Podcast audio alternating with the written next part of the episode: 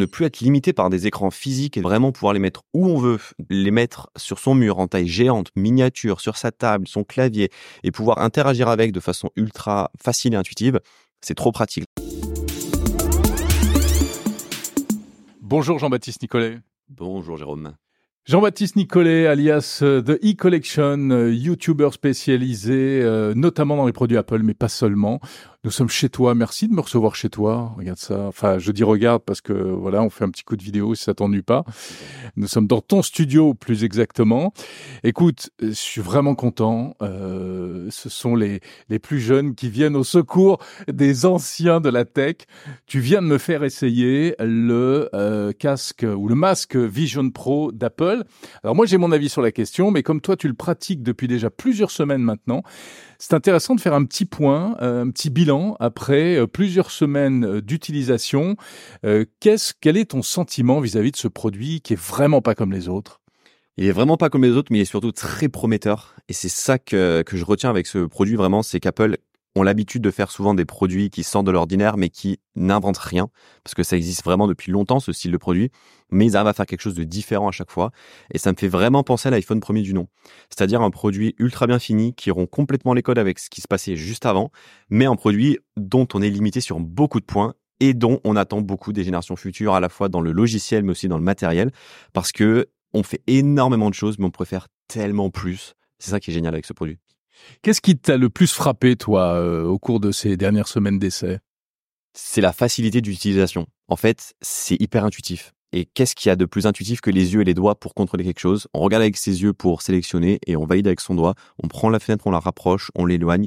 Et je l'ai fait tester à beaucoup de personnes qui, instantanément, en 5-6 euh, minutes, ont compris le jeu d'attraper une fenêtre, de la bouger dans l'espace. Et on n'est plus limité par des écrans physiques, mais tous met dans le virtuel et ça ouvre des possibilités de se dire qu'on n'a plus besoin d'avoir un ordinateur fixe ou un écran externe chez soi, en plus à son bureau, une télé sur son mur, une télé pourquoi pas dans sa chambre, son téléphone.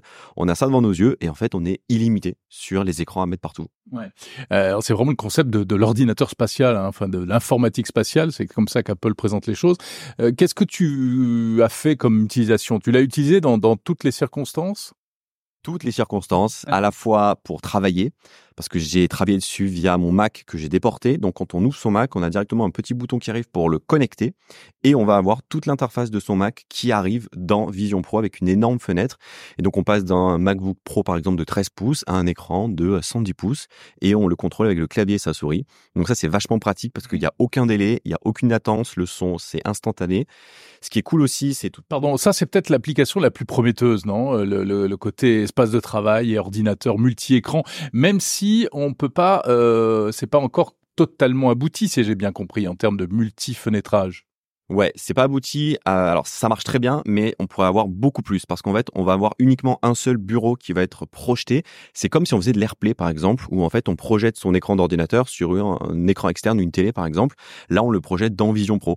Donc à terme, on pourrait se dire qu'on ait euh, deux, trois, quatre bureaux différents, qu'on puisse utiliser plusieurs applications à la fois. Là, c'est une application par une. C'est vraiment le bureau de son ordinateur qui se déporte dans Vision Pro dans un format juste géant.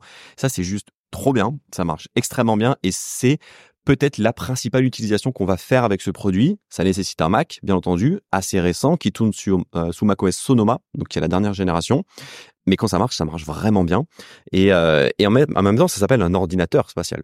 Donc c'est fait pour travailler, pas que pour se divertir. Mais comme c'est spatial, eh bien on va pouvoir aussi se divertir en regardant des films dans des environnements juste magnifiques, que ce soit des montagnes, la lune, la plage, j'en sais rien, voire même du cinéma via Disney+ et on se transporte vraiment dans un écosystème, un environnement qui est trop beau, qui est vraiment bien fait parce qu'on a des écrans 4K qui nous donnent vraiment cette impression d'y être. On n'est pas coupé du monde parce qu'on voit quand même nos mains. Si des gens arrivent dans la scène alors qu'on est dans un environnement virtuel, on va les voir arriver. C'est ça qui est complètement nouveau et différent, par exemple, de l'Oculus, etc. Ou parce que le côté immersif, être, euh, avoir l'impression d'être euh, dans une salle de cinéma ou sur une autre planète, on l'avait déjà d'une certaine manière avec avec euh, les autres casques de réalité virtuelle. Et je dis bien réalité virtuelle, mais là, on est sur une forme de réalité mixte en fait.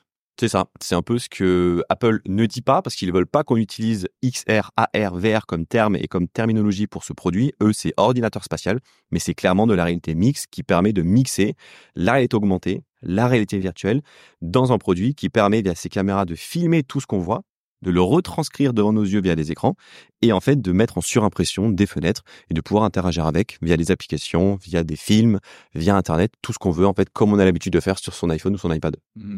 Et puis l'aspect communication aussi, euh, pouvoir faire des visios, appeler des gens. Il y a euh, le système là aussi assez innovant. Euh, l'avant du casque est un écran et donc reproduit de manière artificielle le regard. Voilà, ça reproduit les yeux. Euh, et, si tu mets le masque, euh, si tu portes, si tu chausses le masque, eh bien, je vais voir tes yeux. vont apparaître. Normalement, là, tu dois voir mes yeux qui vont apparaître si tout va bien. Donc là, je vais sortir ah. de l'application. Alors, pas encore pour l'instant. Là, normalement, tu dois voir mes yeux. Est-ce que tu vois mes yeux? Tout à fait. On voit tes yeux. Donc là, tu as le masque sur le, visage, par exemple, et, et, et on voit tes yeux. Voilà, si je crie un œil à droite ou à gauche, en fait, tu verras la différence. Et en fait, ça va suivre instantanément ce que tes yeux font parce qu'il y a tout, tout un tas de capteurs et de caméras à l'intérieur qui analysent en temps réel ton visage pour retranscrire sur cet écran externe dont Apple a fait un petit jeu de mots, il s'appelle le EyeSight, comme la caméra à l'époque euh, des Mac, où en fait, ça te permet de ne pas être coupé du monde et que les personnes en face puissent quand même te regarder dans les yeux sans avoir directement un écran tout noir qui est plus compliqué pour interagir avec une personne quand euh, bah, elle est dans son, dans son monde, dans son univers via un masque comme ça. Alors bon, c'est clairement une merveille de technologie ce truc-là. Est-ce que malgré tout, tu as, euh, j'imagine que tu as déjà euh, perçu des, limites, des, des, points faibles. Qu'est-ce qui pêche? Qu'est-ce qui n'est pas encore parfait, on va dire? Beaucoup de choses, malgré tout, malgré que ce soit un produit juste bluffant. Il y a le prix, assez cher, on est à près de 4000 dollars pour ce style de produit qui est pas encore disponible en France. Pour l'instant, c'est uniquement aux États-Unis, il faut le savoir. Ensuite, bah, il est assez lourd quand même, 300, enfin 650 grammes à peu près pour le casque en lui-même qui se met sur sa tête. Et la batterie qui est déportée, c'est 300 grammes à peu près. Mmh. Batterie qui est limitée à 2-3 heures d'utilisation. Donc ça fait quand même quelques petits points à améliorer. Mais ce qui est cool, c'est qu'en soi, c'est une V1 qui a beaucoup de pistes d'évolution et qu'Apple, ils ont l'habitude pour les V2 de faire quelque chose de génial. On l'a vu pour l'iPhone, pour l'iPad et pour l'Apple Watch, même pour les Mac. Donc je me dis que là, c'est pour ceux qui ont vraiment de un les moyens et qui veulent tester ça. Mais la V2, sûrement attendez la V2 parce qu'à mon avis, ça pourrait être juste génial. Mais est-ce que vraiment euh, tu te dis ah ça, ça va me changer la vie au quotidien pour telle ou telle euh, chose que je faisais euh, précédemment d'une autre manière Est-ce que vraiment tu sens une utilité à ce produit aujourd'hui ou dans le futur? Je pense oui, parce que du fait de ne plus être limité par des écrans physiques et de vraiment pouvoir les mettre où on veut, de les mettre sur son mur en taille géante, miniature, sur sa table, son clavier, et pouvoir interagir avec de façon ultra facile et intuitive, c'est trop pratique. La dernière fois, j'ai regardé un match de foot dans Vision Pro. Donc, je mettais le match de foot à la place de ma télé à droite, bah, j'avais mes mails. À gauche, j'avais euh, Facebook ou Twitter. Et j'ai mon petit clavier si je veux euh, interagir. Et puis, si j'en ai marre de voir mon chez moi, bah, je me mets dans l'environnement totalement virtuel et je me euh, téléporte directement dans un autre endroit. Et ce match, ensuite, bah, je suis allé faire à manger. Donc, bah, j'ai pris la fenêtre et je l'ai amené dans ma cuisine. Mmh. Et en fait, bah, c'est juste génial. Parce que où tu ailles, ça peut te suivre en le tenant avec ta main, parce que c'est un produit fait pour rester fixe. Mais si tu amènes la fenêtre avec toi, eh bien, elle va pouvoir te suivre. Et en fait, ça ouvre des nouvelles possibilités de te dire que t'es pas dépendant d'un produit physique et que tu vas pouvoir avoir 10 produits à l'intérieur, de les amener avec toi où tu veux, et en déplacement dans l'avion, dans le train, bah, tu vas pouvoir te transporter, regarder des films de façon juste géniale, même euh, à l'étranger, je ne sais quoi. Ça, amène plein de trucs trop cool qui, mon, qui, à mon avis, vont changer la donne. Est-ce qu'il y a une application ou des applications que tu aimerais voir apparaître? Vraiment, les killer apps du futur, pour toi, ce serait quoi? Bonne question. Euh, déjà, il n'y a pas de YouTube, ni de Netflix, ni de Spotify aujourd'hui. Euh, c'est annoncé par exemple pour YouTube. Ils ont fait chemin arrière. Ils avaient dit de base qu'ils voulaient pas en sortir, mais ils vont en sortir une. Donc déjà, le jour où les applications classiques sortiront sera un bon début. Et ensuite, bah, c'est aux développeurs de nous faire rêver. Euh, parce qu'ils ont toujours réussi les développeurs, même sur l'iPad et l'iPhone, de sortir des applications dont on n'avait même pas imaginé la possibilité un jour. Je pense qu'avec ce produit, il y a des possibilités dingues qui peuvent être faites. Euh, moi, j'attends pourquoi pas un Final Cut dans Vision Pro ou un Logic Pro ou des applications de création photo, vidéo, de par exemple être en shooting photo et euh, de prendre des photos avec ton vrai appareil photo et d'avoir le rendu ou le résultat en temps réel dans Vision Pro. Il y a des possibilités comme ça qu'on attend et qui seraient juste trop bien.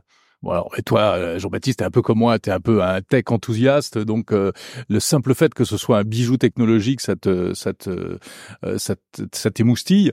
Mais c'est vrai qu'au niveau d'une utilisation quotidienne, on se pose la question. mais toi, par exemple, tu as fait du montage vidéo avec ça, tu me disais. Ouais, j'ai monté deux vidéos dedans euh, sur Final Cut Pro. En fait, j'ai juste ouvert mon Mac et j'ai déporté l'interface dans le logiciel, enfin dans, dans Vision OS, qui est le logiciel de, du Vision Pro. Mmh.